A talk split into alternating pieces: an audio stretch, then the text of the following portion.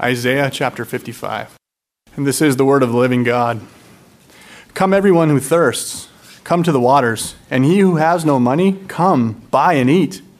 Come buy wine and milk without money and without price. Why do you spend your money for that which is not bread, and your labor for that which does not satisfy? Listen diligent to me and eat what is good, and delight yourselves in rich food. Incline your ear and come to me. Hear that your soul may live and I will make with you an everlasting covenant, my steadfast, sure love for David. Behold, I made him a witness to the peoples, a leader and commander for the peoples. Behold, you shall call a nation that you do not know, and a nation that did not know you shall run to you, because of the Lord your God and of the Holy One of Israel, for he has glorified you. Seek the Lord while he may be found, call upon him while he is near. Let the wicked forsake his way, and the unrighteous man his thoughts. Let him return to the Lord, that he may have compassion on him, and to our God, for he will abundantly pardon. For my thoughts are not your thoughts, neither are your ways my ways, declares the Lord. For as the heavens are higher than the earth, so are my ways higher than your ways, and my thoughts than your thoughts.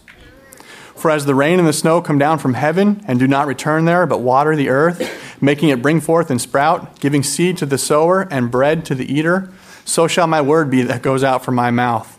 It shall not return to me empty, but it shall accomplish that which I purpose, and shall succeed in the thing for which I sent it.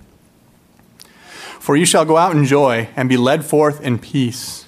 The mountains and the hills before you shall break forth into singing, and the trees of the fields shall clap their hands. Instead of the thorn shall come up the cypress. Instead of the brier shall come up the myrtle. And it shall make a name for the Lord, an everlasting sign that shall not be cut off. So now, with our study this morning, we will look at Revelation chapter 3, verses 14 22. The letter to the church of Laodicea.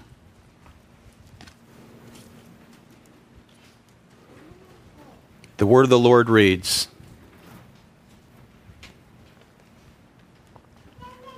And to the angel of the church in Laodicea, write the words of the Amen, the faithful and true witness, the beginning of God's creation.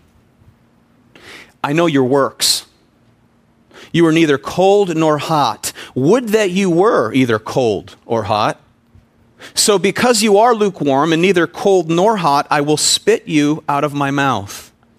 For you say, I am rich, I have prospered, and I need nothing, not realizing that you are wretched, pitiable, poor, blind, and naked. I counsel you to buy from me gold refined by fire, so that you may be rich, and white garments, so that you may clothe yourself and the shame of your nakedness may not be seen. And salve to anoint your eyes so that you may see. Those whom I love, I reprove and discipline. So be zealous and repent. Behold, I stand at the door and knock. If anyone hears my voice and opens the door, I will come into him and eat with him, and he with me. The one who conquers, I will grant him to sit with me on my throne as I also conquered and sat down with my Father on his throne. He who has an ear to hear, let him hear what the Spirit says to the churches. The title of the message is The Church That Nauseates Jesus. That which sickens our Lord is a tepid heart. The words, He who has an ear, let him hear what the Spirit says to the churches, is a message to seven historical churches in Asia Minor that conclude each one of the seven letters, whereas at the same time serves as an uninterrupted message to the worldwide church throughout time. This is a comprehensive warning. If you recall in our first letter that we looked at a number of weeks ago to the church of Ephesus, they were giving the threat of losing their first love. They were doctrinally astute. They knew sound doctrine. They proclaimed sound doctrine. They could, they could discern a heretic a mile away, but Jesus said, You have left your first love. And he warned them, Remember therefore from where you have fallen. Remember? Repent and repeat those things he said you did at first. To the church of Smyrna, they were a group that was gripped by fear, the fear of suffering. They were under heavy handed persecution, slander from unbelieving Jews, and the Lord's encouragement to them was to be faithful. be faithful unto death. Some of you will be cast into prison, and some of you will die. Remain faithful. To the church of Pergamum, they were immersed in doctrinal compromise. They were your theological accommodationists of the day. They made a deal of compromise with society. Jesus said to them, Repent, or I will war against you with the sword of my mouth. To Thyatira, even though their deeds were greater than those that they did at first, and they were marked by their love, they gave in to moral and doctrinal compromise. And we see clearly that it is not enough to simply be a loving church. They had love. Jesus rebuked them. The church of Sardis, if you remember, they had, a, they had a reputation for being alive. They had a reputation in their unbelieving culture. The community loved them. There was no opposition, there was no persecution. Jesus said, Although you have a reputation of being alive, as I look at you, you're dead. And he called them to strengthen what remains and yet was about to die. To the church of Philadelphia, who were ex- experiencing suffering, and they were about to face more, Jesus said to them, I have opened the door before you that no one can shut. I have the keys of David. And what I open, no one shuts, and what I shut, no one opens. Hold on. Don't let go. And here now to the seventh church in Asia Minor, the church of Laodicea. They receive a devastating letter of condemnation, a clear call to repent of lukewarmness. Now, if you notice your handout, it's pretty extensive, and that is simply to help you follow along in the sermon. Hang your thoughts on each one of these points. And we'll begin with Laodicea, the city. As you know, Laodicea was most famous for its climate. That is the climate of the heart. They're not too cold, they're not too hot, they're always the same. Everything's just right in Laodicea. And Jesus speaks here of the deadly predicament of the church within that city of being lukewarm, tepid, middle of the road people, if you will. Laodicea, Laodicea was a city of great wealth. They had a lot of self confidence. And of all the seven destination cities of Asia Minor, this was the most confident, without doubt, of all seven. If you remember this devastating earthquake that crumbled the city of Philadelphia in the year 17, well, it also crumbled Laodicea. And then in 60 AD, another earthquake leveled Laodicea. And when the Roman government stepped in and offered financial aid to rebuild the city, the Roman historian Tacitus records that Laodicea proudly refused imperial financial assistance in rebuilding. Not needing help of Rome to rebuild was, was qu- quite a feat in and of itself. That would be like one of our coastal cities experiencing a great hurricane, calling Washington and saying, No need, we'll take care of it ourselves. You don't even need to show up. We've got her covered. So their pride and their self sufficiency caused them to forego any claim to aid from imperial Rome. They relied on their own resources to rebuild. They were determined to show how strong they were. by way of rebuilding from within. Laodicea also prided itself in their medical school, very famous medical university. They had developed an eye ointment there, um, also one for the ears. And many in their day had sought eye salve that was developed here in Laodicea. They had medical practitioners who studied at Laodicea that were also sought out for their expertise. Among the chief exports in the city of Laodicea was this expensive seamless garments that they would make that were woven from this black shiny wool.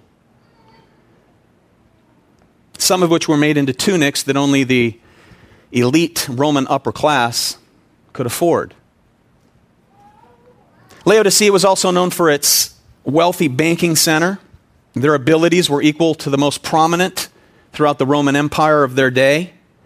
But most sadly, beloved, within this great city, the church within appears to have taken on the personality of self sufficiency that marked the city of Laodicea.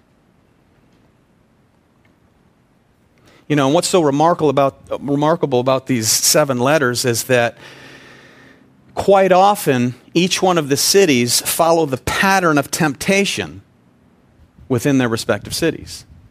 There's only two that receive no rebuke, if you recall.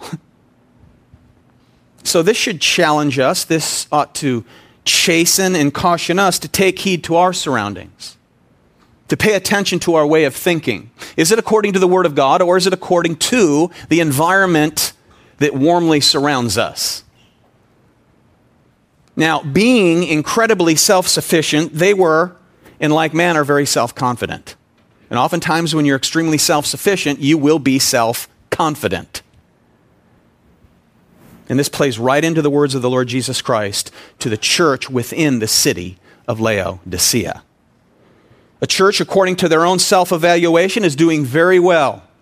They're busy, they have works, they're rich, they have financial ability to fund their busyness, to fund their ministries within and without. So, by all outward appearances here, this church is a smooth running machine, beloved. I'm sure they're thinking, well, we haven't reached our peak yet, but we're certainly not on the decline. As a matter of fact, when you're in town, be sure to visit the church in Laodicea. And man, you will want to bring your friends because this place, it is just right. Everyone will love it.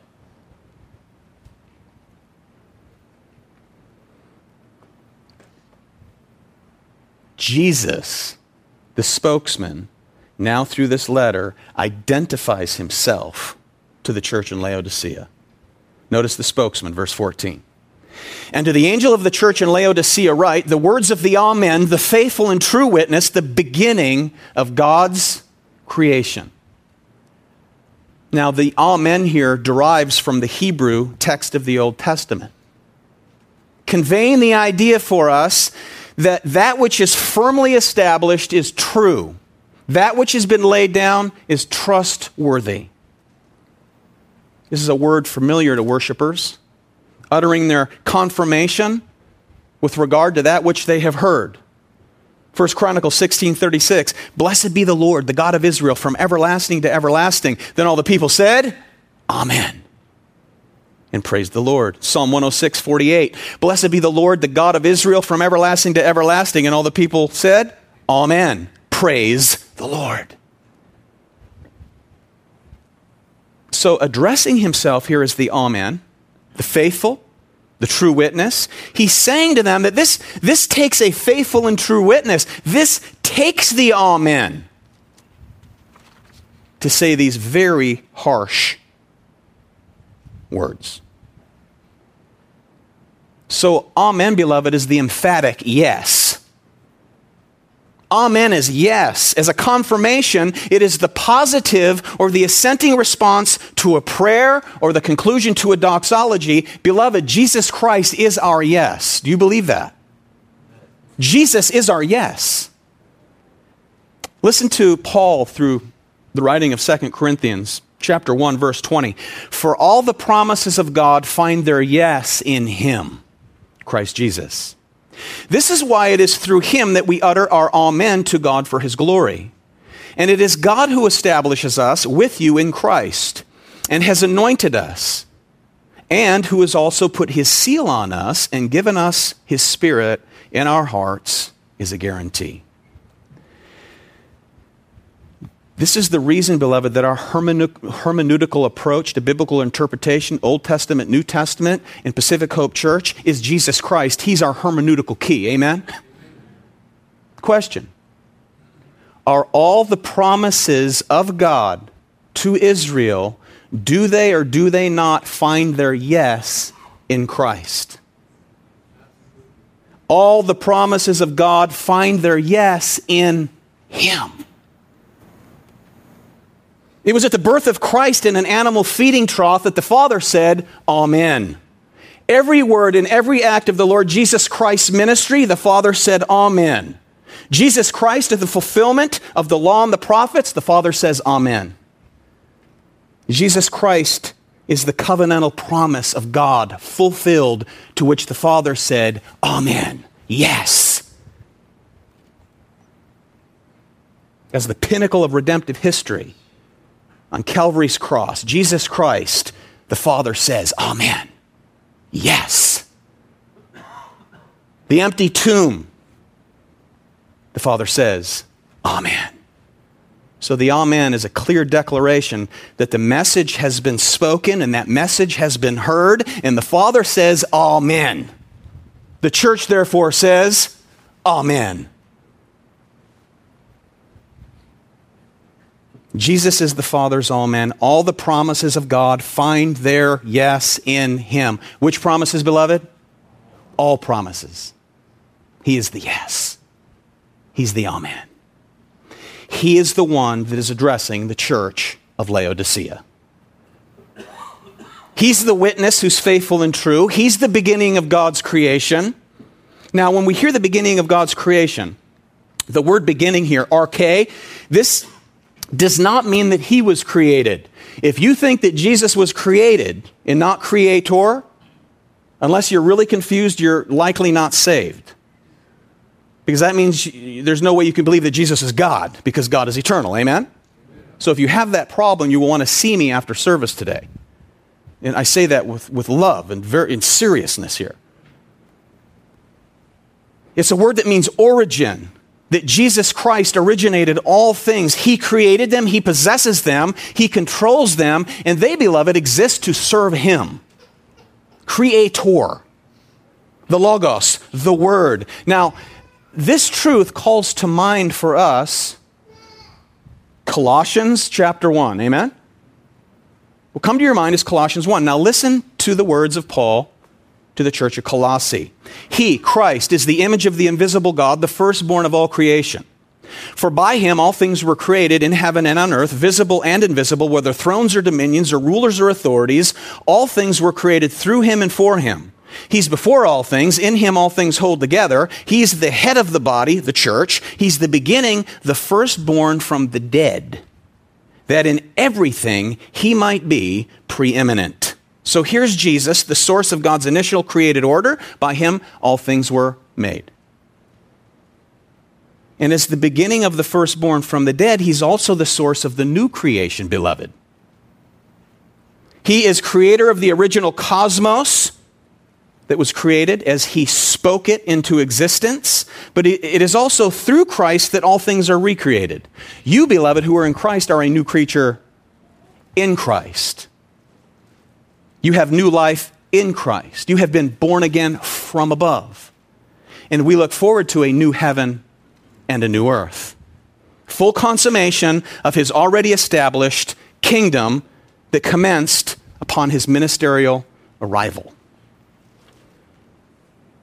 Now, just as we call to mind here this Colossians passage, this church in Laodicea, this very same passage would have been brought to their minds. Now, Laodicea was about 10 miles from Colossae, and they had exchanged letters.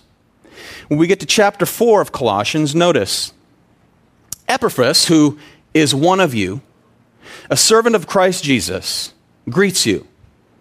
always struggling on your behalf in his prayers, that you may stand mature and fully assured in all the will of God. For I bear him witness that he has worked hard for you and for those in Laodicea and in Hierapolis. Mark, you're going to want to mark Hierapolis down. Luke, the beloved physician, greets you, as does Demas. Give my greetings to the brothers at Laodicea and to Nympha in the church in her house. And when this letter has been read among you, church of Colossae, have it also read in the church of the Laodiceans. And see that you also read the letter from Laodicea. So, here then, the first and the last, the Alpha and the Omega, the one who holds the keys of David, the Amen, the faithful and true witness, the, orig- the, the or- originator of all the created order, he who spoke it into existence, existence, says to the church in Laodicea, verse 15, an indictment. I know your works.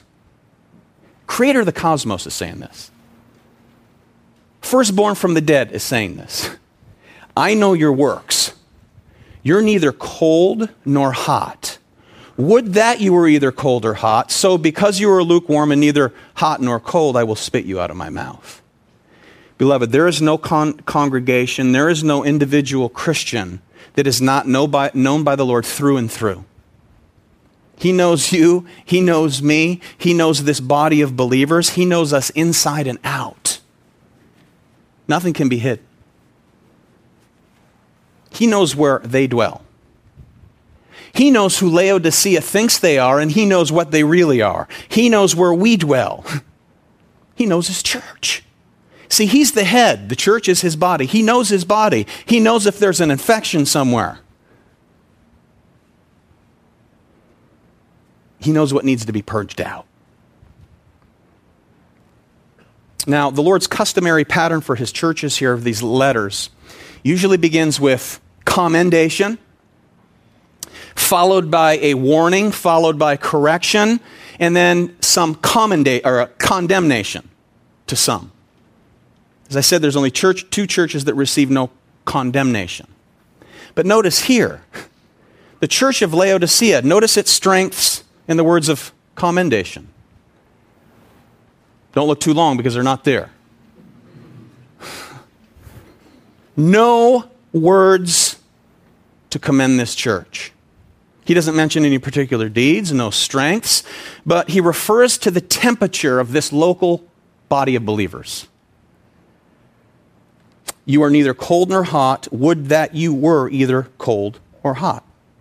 Imagine the awkwardness of the moment. They're likely standing there, wringing their hands, eyes wide open, waiting to hear words of affirmation that God is acknowledging something that they're doing that is good here. And they're caught completely off guard. So, here now, this very revealing and embarrassing indictment is followed up with these words. Notice, so, because you are lukewarm and neither hot nor cold, I will spit you out of my mouth.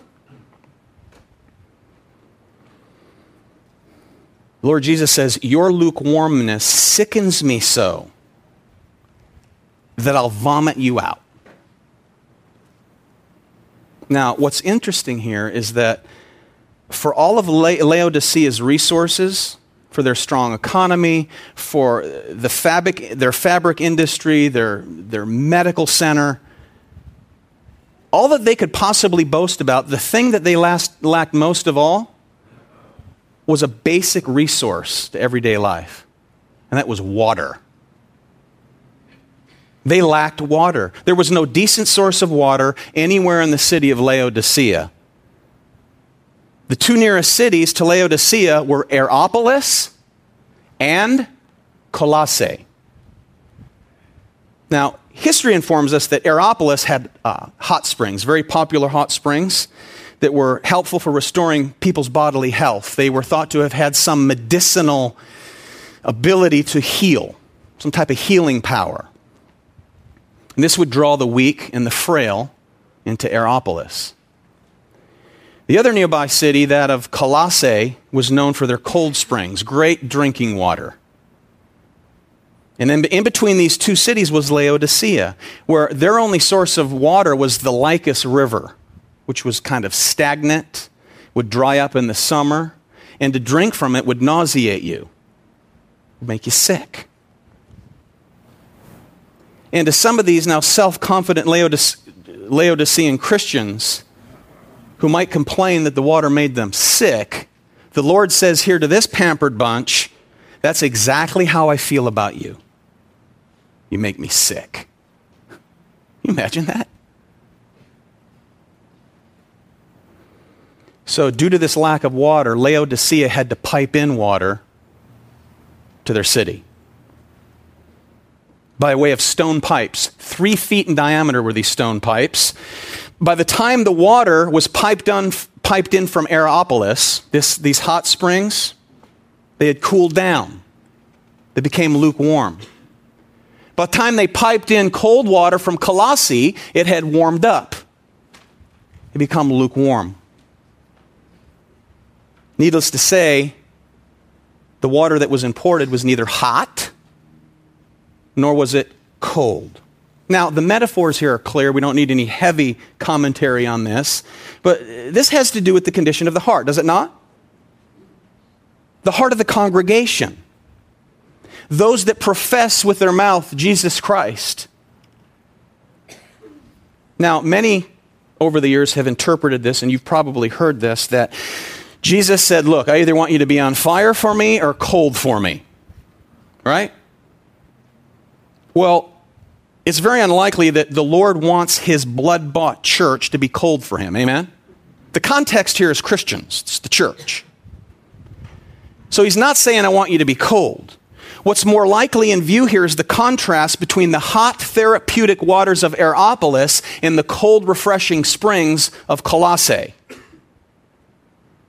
Robert Mounce comments on this and he says this quote, The church in Laodicea was providing neither refreshment for the spiritually weary nor the healing for the spiritually sick. It was totally ineffective and thus distasteful to the Lord.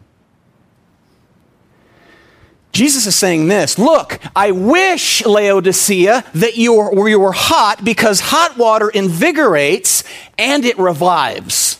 And if you're not hot, I wish you were cold because cold water refreshes and quenches thirst. So I want you hot or cold. I want hot people in the body. I want cold people. I want people who run hot and provide therapeutic restoration, doctrinally speaking. This is my own interpretation here now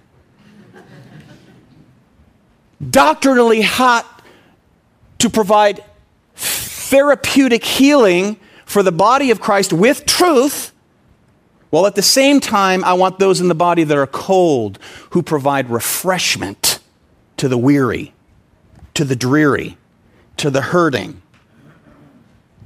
We need hot and cold people here, amen? amen. In this context. I wish that you were one or the other. Both are good, but due to your tepid temperature, I want to spit you out, vomit you out of my mouth because you're ineffective and you profess my name. Now, not only had this church taken on the characteristics of the city of Laodicea, it has also taken on the characteristics of its water. Lukewarm, they were an apathetic, half hearted, uninterested people in the Lord that they professed. Are you with me, beloved? Now notice, this church, they're not, they're not tolerating doctrinal heresy. They're not being reproved for allowing a Balaam like false prophet within the body. They're not being rebuked by God for a false prophetess, one like the evil Jezebel. They're not practicing the deeds of the Nicolaitans, which Jesus Christ said he hates. But there's also no mention of persecution, which is the result of standing firm and proclaiming Jesus Christ. There's none of that. He said, You're all lukewarm. All y'all make me sick, is what he's saying. So while they sit there not passionately loving or caring for anything that Jesus loves or cares about, at the same time they have no disdain or hatred for the very things that he hates. They're middle of the road people, standing on the fence. They haven't enough attitude or, or, conviction here, no opinion, no passion for either hate or love of the things that Christ hates or loves. Dangerous place to be. Remember Sardis? As I said, they had a reputation for being alive. The world said they're great. He said, You're dead. So things aren't always as they appear. And the church of Laodicea wasn't anything like they thought of themselves. Notice what Jesus said. Here now, the deception, verse 17. Notice the deception. For you say, I'm rich, I've prospered, I need nothing, not realizing that you are wretched, pitiable, poor, blind, and naked. Now, when Jesus takes the spiritual temperature of a church, whether it's corporate or individual, the diagnosis is rarely what we expect. the church of Laodicea would never have thought themselves to be wretched, in need of clothing, you know, naked, let alone in need of pity. They were self sufficient, remember? Self sufficient sufficient people don't need to be pitied. He says, You're pitiable. So being assessed here as poor would have struck the chord of their heart, would have broken down their character and their pride. On top of that, a city that prided itself on this famous eye salve, he said, You're blind. that black woven fabric. You think you're clothed, guess what? You're naked, and you don't even realize it. So, according to the Lord's analysis of the church of Laodicea, he now strips them naked of all pretenses and he exposes the true condition of their heart. That's what God does, amen? Remember in 1 Samuel 16, and he calls Jesse to bring forth all of his sons one by one. Now, that's not the one, that's not the one, that's not the one, that's not the one. Don't look at his outward appearance. Do you have any more sons? Well, I have a little guy. He's out there watching the sheep. Bring him, that's the one. For the Lord sees not as man sees. Man looks on the outward appearance, but the Lord looks at the heart. Knowing the heart, he says, Look, I have comprehensive intimate knowledge of exactly where you are and who you are as a congregation, Laodicea. Church that looked good on the outside. Hey, I'm sure giving was up, attendance is up, community activity is on the rise. Look at how good we look. Jesus said, You are the polar opposite of everything you think yourselves to be. Not so bad.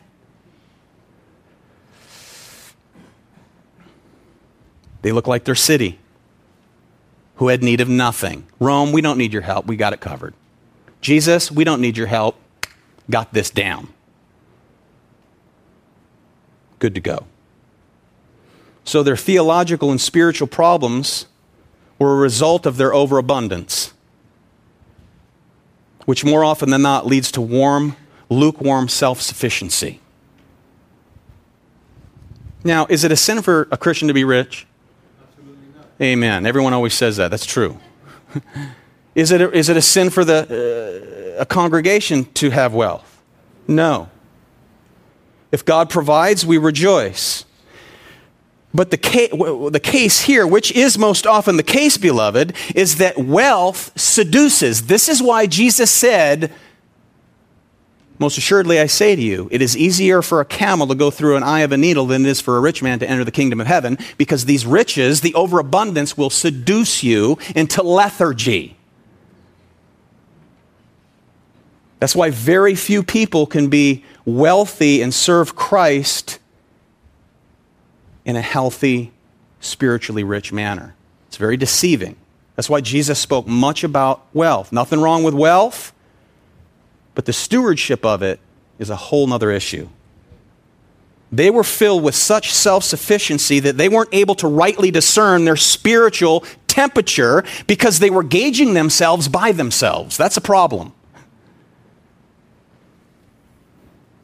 That's how the kingdom of man works, by the way. There's two kingdoms. You live in the kingdom of God and the kingdom of man as a Christian at the same time.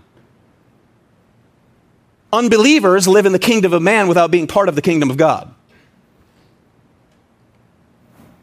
See, the kingdom of man, they gauge their own wealth, they gauge their own strength, they gauge, gauge their own well being by themselves. Jesus says the way I gauge things in my spiritual kingdom is very different. What may look as strength to the city and kingdom of man is nothing but a burden, a problem, and a millstone to you, beloved. You're boasting in carnality. Laodicea, you are measuring success by the physical, by the visible, by the tangible, and you are nothing like you think you are. Nothing. So while they think themselves to be doing just fine, the Lord reveals not only their ignorance, but the ignorance of their ignorance, exposing their vanity. It's one thing to have your ignorance pointed out to you, it's another thing to be ignorant of your ignorance. That's where fools dwell. They don't want, it means they don't want to be taught. They don't know what they don't know, but they don't want you to tell them what they don't know. That's a fool in his folly. Vain Christians make up vain churches. Vain Christians are self absorbed. The self absorbed are self confident. The self confident are self satisfied. And the self satisfied are self deceived. Aaron Perry, one of our servants and elders here, is currently attending Westminster Theological Seminary. And uh, one of his professors said this past week and he, he said this to a group of 20 something year old young men. He said, Most of you are used to changing your realities with the click of a button. Your reality's based on you, the subject. And that, of course, was in contrast to the objective reality of God's Word. See, when you fade off into the wonder of cyberspace today, you can make yourself out to be whoever you want to be. You can make yourself out to whoever you want to be on Facebook. You can convince the world that this is who you are and what you are, and then the, the, the trouble comes or the challenge comes to convince yourself that's really who you are. Amen. Amen. Come on, youngsters. you know people like that, but you're not like that. Amen.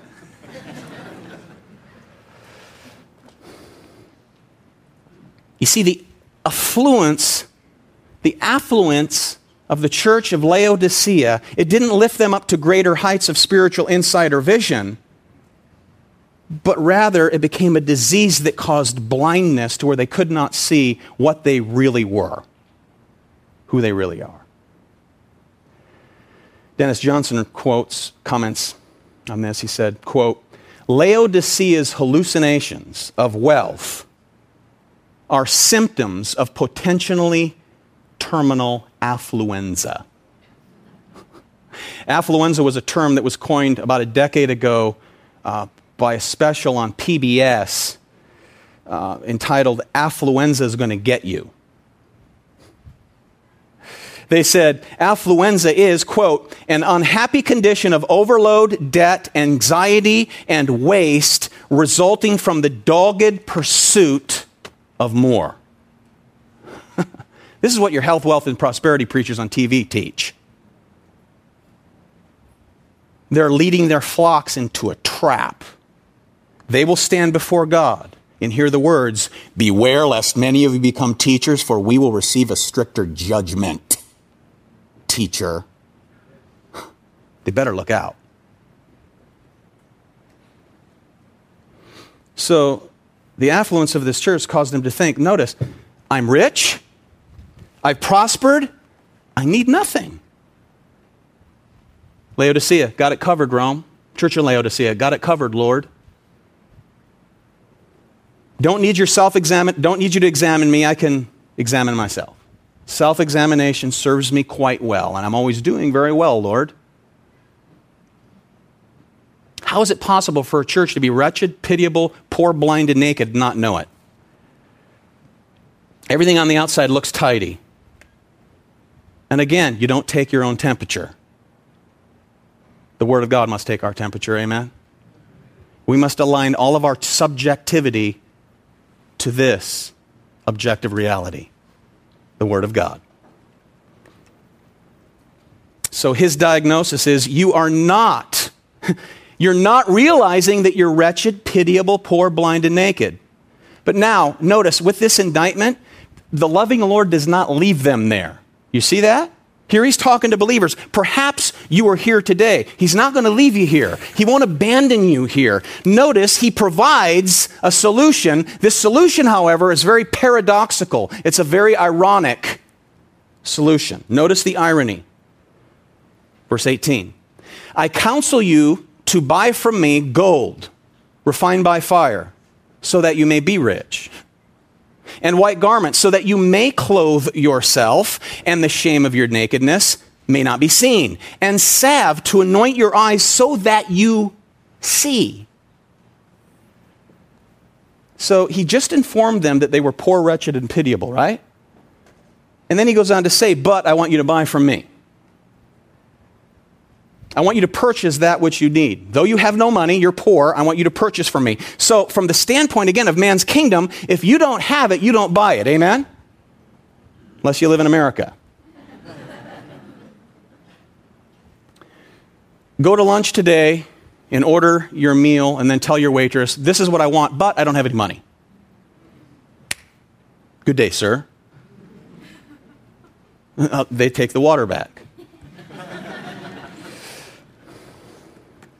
You need money to make conventional purchase. Amen?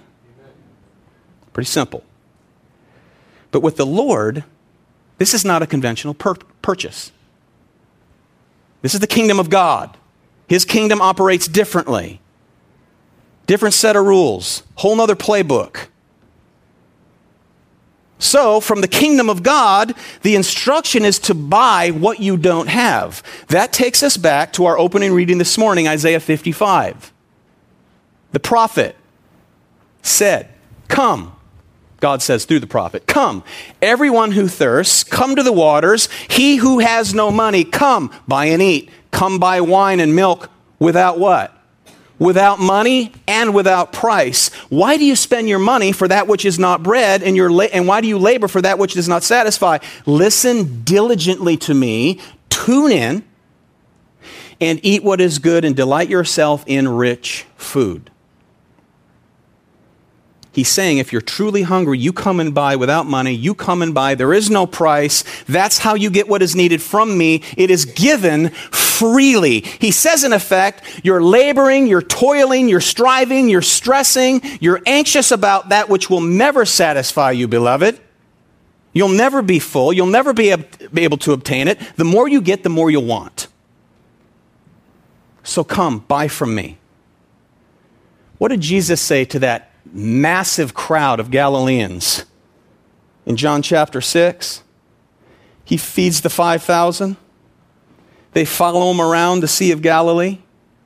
He said, Most assuredly, I say, you, you seek me not because you see the signs and believe that I am who I claim, but you have come to fill your stomachs. You've come to get foddered up because you were fed yesterday and you're back for more. What did he say?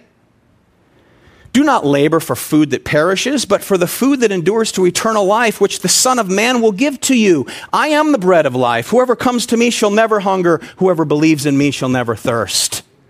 Amen.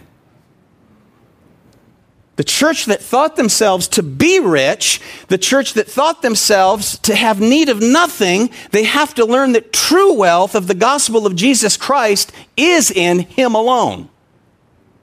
Not things pertaining to him, but they are in him.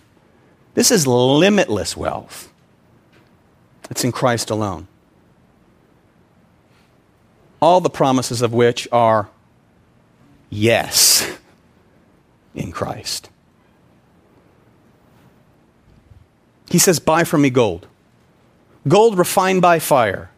Now, gold would certainly bring to mind to this group the prosperity of Laodicea world class bankers who dealt with currency on a daily basis. Refined gold, as you recall, is a biblical idiom for refining one's life and purging sin out. Remember what Job said. Job 23:10. He knows the way that I take. When he has tested me, I shall come forth as gold. Refiner's fire. All the impurities rise to the top. Dross is scraped off pure liquefied gold. He wants them to buy this gold from him, a commodity they could never afford on their own. I counsel you to buy from me gold, gold refined by fire, in order that you may be rich. Those of you who think you're rich and are not, he says to Laodicea. So they were duty bound, this group, to refine themselves in order to obtain these true spiritual riches. Remember Smyrna? Heavily persecuted church, Smyrna? Jesus said of them, I know your poverty, but you're what? You're rich. You were rich. You were wealthy. Why? Because you are being refined by way of persecution. And you see, true persecution, that's what it does to the church. Chaff blows away. You know who the true church is when there's heavy persecution. So Smyrna was purified. You are rich, Smyrna, though you look poor. On the outside, you are poor. But according to my kingdom, you're rich. Man's kingdom, you're poor. My kingdom, rich, wealthy. And he says, I want you to purchase from me white garments. Now, this seems to, to contrast the white, or the black rather, woolen garments that were woven here in Laodicea. But it's even more than that. Because what this really represents, beloved, is the festal garment that will be born, worn by the beloved of the Lord's at the great banquet of the Lord. Because there, no one will, be, will enter into that banquet who's not properly attired, properly clothed. And you have to be clothed by grace alone, through faith alone, in Christ alone, provided by the King of Kings alone. He provides that garment.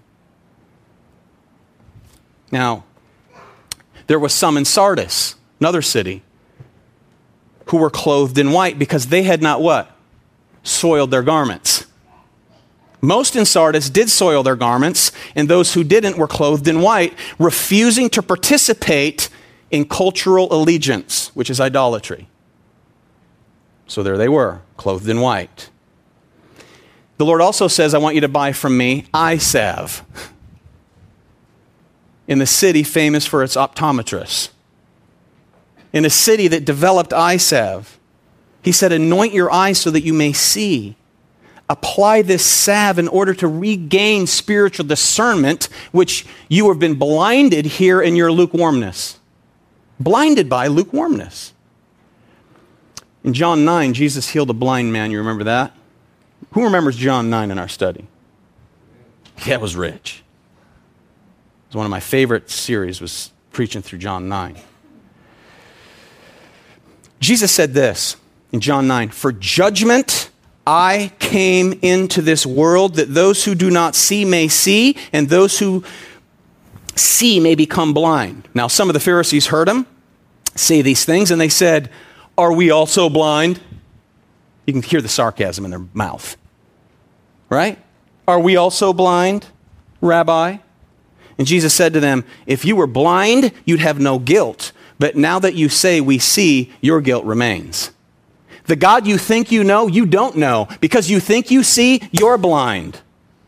You say you serve Yahweh, you don't serve Yahweh because I am Yahweh in bodily form and you missed me, you don't see, you're blind. You serve the God of Mormonism and you think that it's the God of Christianity, you're blind though you think you see. You serve the God of Jehovah's Witnesses and you think it's the Christ of the Bible, you're blind though you think you see. Those who come blind saying, Lord, help me, I can't see. I need your mercy. I need your grace. I need the gospel. Shower me with your mercy. Though they're blind, they see. Jesus says, I want you to buy from me and the only way to acquire all of these riches is to admit that you can't afford them, is it to admit that you're bankrupt. Then you'll be rich. Blessed are the poor in spirit, for theirs is the kingdom of heaven. If you acknowledge and admit here that you can't gain these riches other than by grace alone, you will see. So come, buy from me. Now, the Lord continues here with the rod, the correction, and communion. Now, the Lord cites a principle here repeated elsewhere in Scripture, verse 19. Those whom I love, did you get that? Those whom I love, I reprove. Those whom the Lord loves, he disciplines. So be zealous and repent. Now, the Lord is saying this, beloved, don't miss this. If you are a Christian, this should encourage you when you fall into the, the uh, tepid water of lukewarmness, which we all do occasionally, amen? Hopefully, far and few between. But when we do, be encouraged. Look, if you're not mine, I would not correct you. If I did not love you, I would not discipline you. For those whom the Lord loves, he disciplines. If I were going to abandon you, I would not write you, I would not examine you, and I would not chasten you, nor would I make available to you gold, white garments, and eye salve to help your blindness. Because I love you, I provide these things. How do you know you're mine? Because I do inspect you, because I do reprove you, and I correct you. That's how you know you're mine. See, beloved, we, we have to pray for insight. Amen? We must pray for discernment, for wisdom, to, to be sure that we're being fully dependent upon the Lord at all times and in all things. Show me, Lord, my ways. Show me, Lord, presumptuous sin within me, as David cried out. So we need for him to persistently examine us, to expose us, and to make a true diagnosis of our condition. Painful for the moment, amen? but essential for the soul. So we need him constantly to prune the vine of Pacific Hope Church while he prunes the vines, plural, that make up Pacific Hope Church. Amen? So Laodicea needed to be shaken. They needed to be awakened from their lukewarm indifference, from self confidence, to be exposed to their true character. That's, what's, that's the danger of self reliance as a Christian. Now, because he demonstrates his love for them by way of re- reproof and discipline, notice he, he continues. He says, I call you to be zealous and to repent. Two commands. Repent, an aorist imperative. This is what he's saying. Change your mind now, immediately. That's what repent is, to have a change of thinking, and I call you to do that now. Change your, mouth, your mind about the loyalty that you have towards this culture. Change your thinking about the disloyalty you've had towards me, which is the very reason for your substitute allegiance for all things besides me. So repent. Number two, be zealous. Present imperative. As you repent, this now, this zealousness uh, stresses a continual action, action. Keep on being zealous for me. Turn from the culture. Become zealous for who I am. Become zealous for what I've done for you. Become zealous for who you are in me. Great zeal. And then continue onward. Now, zeal contrasts lukewarmness. Amen? Clearly. So, being neither cold nor hot reveals an absence of zeal. You can't have zeal if you're lukewarm. But when this is pointed out, this word zeal means to have a warmth for. It, it, it, pictures something heating up to the boiling point. This is what I want you to be. Now that you know these things, he says, have zeal that will produce the fruit of repentance because you're mine. When you're disciplined by the Lord, does it encourage you? or does it cause you to spiral down into a pit of despair? You should be encouraged. A father who does not love his children does not discipline his children. Amen? I tried to convince my kids of that for years. I love you. That takes time. Amen? Discipline takes time. You have to be engaged. You don't just let them go. That shows you don't care because you have to exercise your mind and your will. It takes effort. That's what the Lord does. He's engaged with those that are His because He's married to them.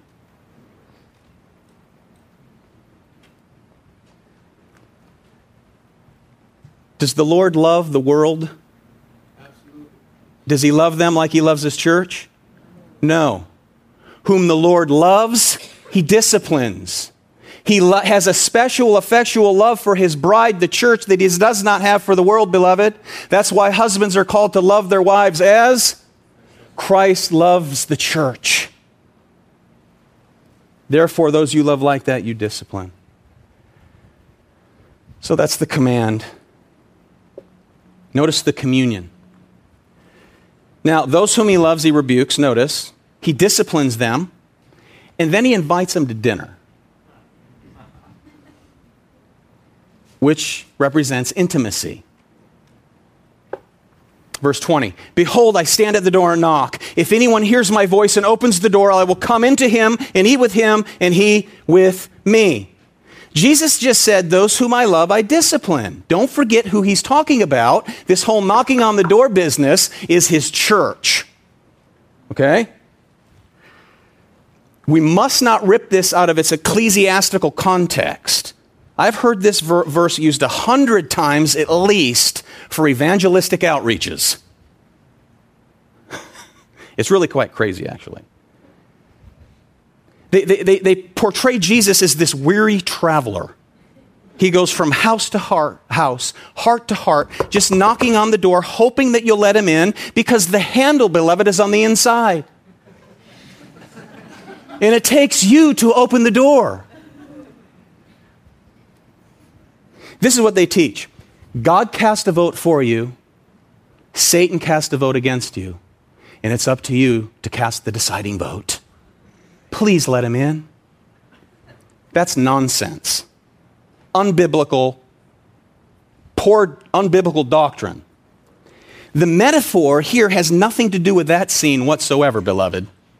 He's talking to his church. This addresses the already people of God, although he said they're miserable, wretched, poor, blind, and naked. Nevertheless, he owns them. They're his. He already bought them. His church who didn't realize that they were miserable, wretched, poor, blind, and naked. And now he just corrected them, disciplined them, and now they're responsible to repent, to apply everything he's just pointed out. See, this is reminiscent of his parables. Remember? The master who leaves his house for a time, he goes off to a far country. Another one of his parables, he goes to a wedding feast. When he returns, he expects his servants to be prepared. He knocks on the door, and then, beloved, he sovereignly bursts into that house, providing either salvation or judgment, not a request. Look at Luke 12, beginning in verse 35.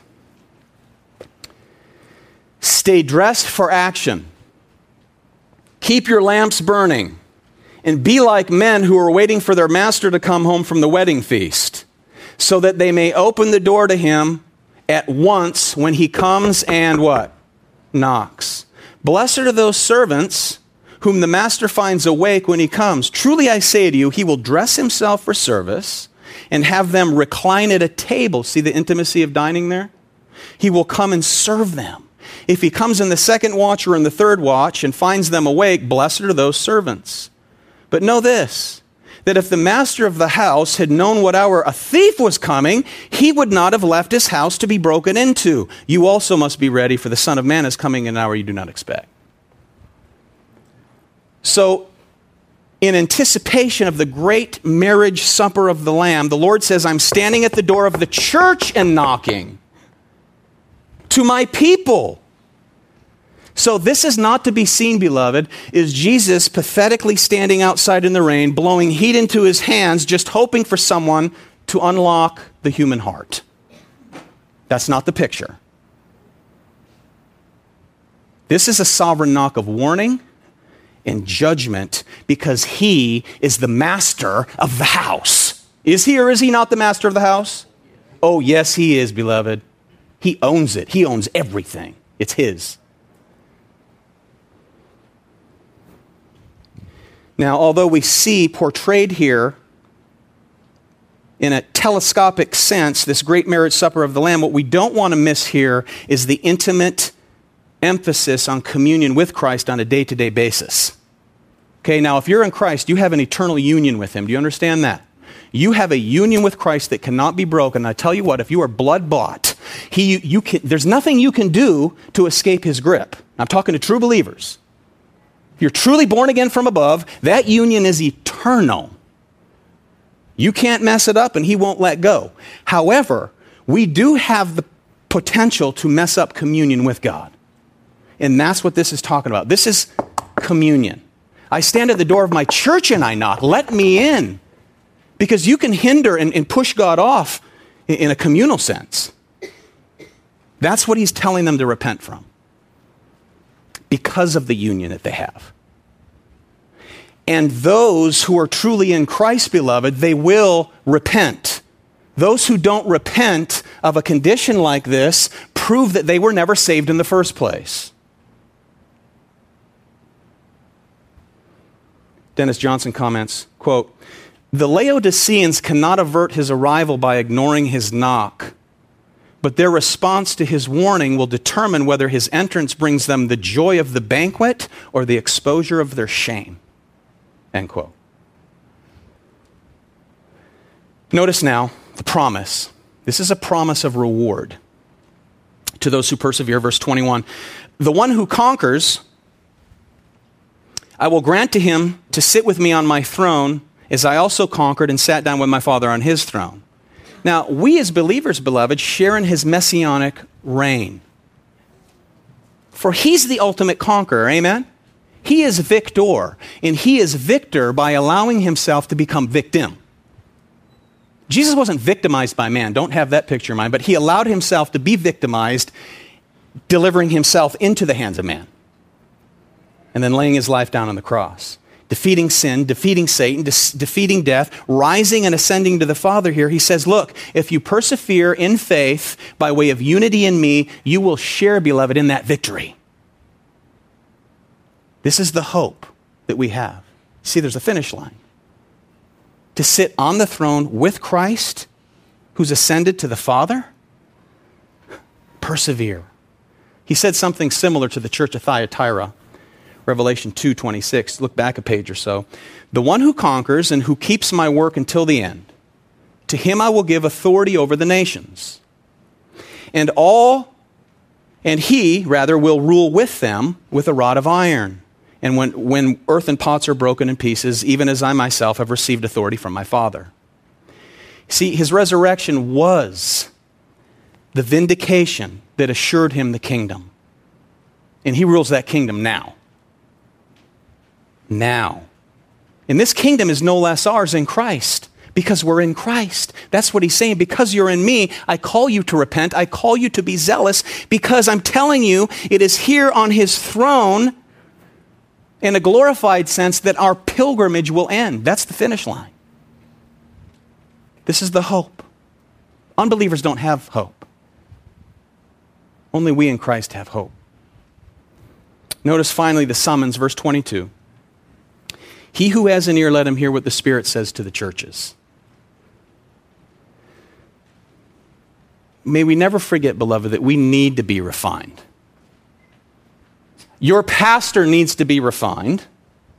You need to be refined. Your brother next to you needs to be refined. Your husband needs to be refined. Your wife needs to be refined. We need undefiled garments. We need salve regularly to see clearly.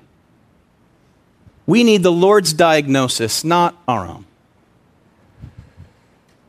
The problems and the temptations of Laodicea are our problems and temptations. Amen?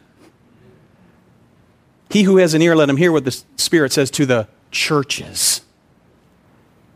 So, this letter simply speaks to the deadly predicament of a lukewarm church that's neither hot nor cold. You know, it's really easy to normalize the Laodicean spirit. It's really easy to normalize this condition. Well, we don't want to be overly dogmatic, we don't want to be too extreme. So we'll stand in the middle where it's safe. This is where it feels just right. Not too hot, not too cold, but middle of the road, a middle of the road people in the middle of the road church. Do we want that? Never. Never. So it's easy and it's tempting to be a middle of the road people in middle of the road church, especially with doctrinal issues of importance. Not just essential issues, but non essential issues as well. It's easy to say, well, here's one position, here's another, we'll stand in the middle because if we don't, people will be offended and they'll start pointing their fingers at us and calling us extremists or whatnot. Forget that.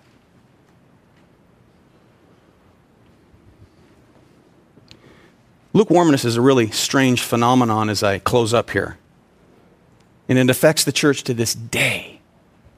And I never want us to be this. I mean, how is it possible to be lukewarm in the church of Jesus Christ? It's quite simple. Okay, now listen to this as I close. You need hot people and you need cold people. You need cold people who are gifted with coldness in this sense to be the refreshment that is needed to others in the body. Okay, now, I can be one or be seen as one in my family who serves hot. Doctrinal truth. Stand for the truth. Die for the truth. Know what, know, know what fight to fight. Know what mountains to die on. That type of thing. To give the gospel, to herald the gospel, to preach the gospel. And then someone like my wife serves cold. Very refreshing someone who's down, very encouraging, like a cup of cold water on a hot day. I want to and continue to grow to learn how to also serve cold. For instance, if you've ever been counseled by me, is my counsel the same as my preaching? Somebody give me be a witness. no, it's a different style of ministry. This is much different than counsel in my office with an individual. There I have to I want to serve cold. Here I want to serve hot. Sometimes cold, but not too much.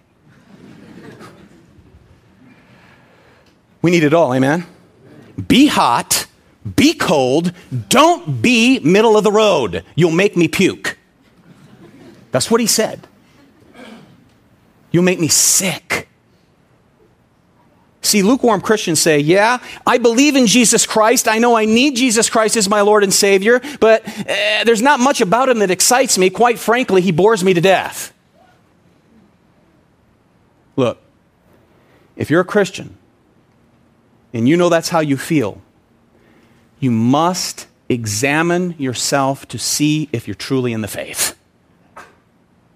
Do that for the glory of God and for the benefit of yourself, that you're not deceived.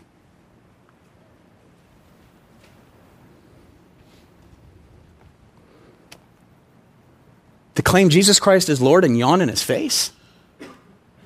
May we not ever. So, hot and cold water, beloved, both serve very important functions within the church. We need the hot serving a doctrinally therapeutic and medicinal service to one another and to the lost. And we desperately need cold, refreshing to the spiritually weary, along with the spiritually lost. But we do not want to remain silent. We do not want to be secretive, nor do we want to be self sufficient because that's lukewarmness. That makes the Lord sick. Amen. Now, I say this there's some people who are unbelievers who will come in a place like this and hear a message like this. They've never been born again from above, which means they're not saved and they'll convince themselves that, well, I'm just a lukewarm Christian. I guess I better shape up and kind of apply these things to my life. Well, the reality of the matter is, there's someone who professes Christ with their mouth, but they don't possess a relationship with Christ. That is a frightfully dangerous place to be because you're not even in. You can't repent of that to be zealous because you haven't even been a recipient of the gospel yet. So, if the Spirit of God has worked today and moved in your life to reveal to you and show you the true condition of your heart that you're not even in Christ, the offer is free. Come buy from me without money, without price to you, but it cost everything to me cost him his son. He had to stand in your place. He had to meet the standard of the Father, which is holy perfection, sinlessness. And not only did he have to uphold the law first, he had to lay his life down, go to the cross, in order to bear the unmitigated hatred and wrath of the Father that was poured out upon Jesus, who became sin in our place. Only for those who believe. You, in response, must repent. Change of thinking, change of ways, change your beliefs. There's not many roads to God, friends. There's one, and it's Jesus Christ. If you don't believe in Him and Him alone, you're lost. Come to Christ. Repent of your sin. Repent of your self reliance. Repent of your idolatry of yourself. Believe in the gospel. The good news is that I paid the price, Jesus said. I laid down my life. I rose again. You believe in me, you will have life everlasting. Repent and believe in the gospel, you'll be saved. Let's pray. Lord Jesus, I thank you for the reminder, Lord, for myself first, and to this congregation as a whole. I do thank you, Lord, that this church runs hot and cold, and it's a joy to see. But I also know, Lord, that if it's not according to your grace, as soon as we think we stand, we need to take heed lest we fall. So we do pray for your protection, protection from ourselves. We pray that we would not take our own spiritual temperature, but we would always be quick to allow your word, the eternal word of Almighty God, to be the standard for which we provide analysis diagnose ourselves according to the word, which is to allow you to diagnose us. Lord, I pray that your people would be built up today. I, I pray that those um, within the body who are such a blessing, like a cold drink of water, Lord, to a weary traveler, and those who are, are just steaming on fire, provide doctrinal clarity, who have the ability to teach, who uh, are quick to want to correct erroneous thinking when it comes to the Word of God. Lord, I pray that you bless this entire church, every single member, in a new and fresh way, to be encouraged, to be blessed. And anyone who's secretive about their faith, anyone who's tepid, those lukewarm believers, Lord, I pray that this would provide an avenue of greater understanding that would birth within them a, a zealousness to repent and to serve hot and or cold and to forsake this lukewarmness. And Lord, for anyone who came in lost today, I, I, pray that this would be the day of awakening, the day of new life in Christ for your glory, further, furtherance of your kingdom. Pray it in Jesus' mighty, mighty name. We thank you. Amen.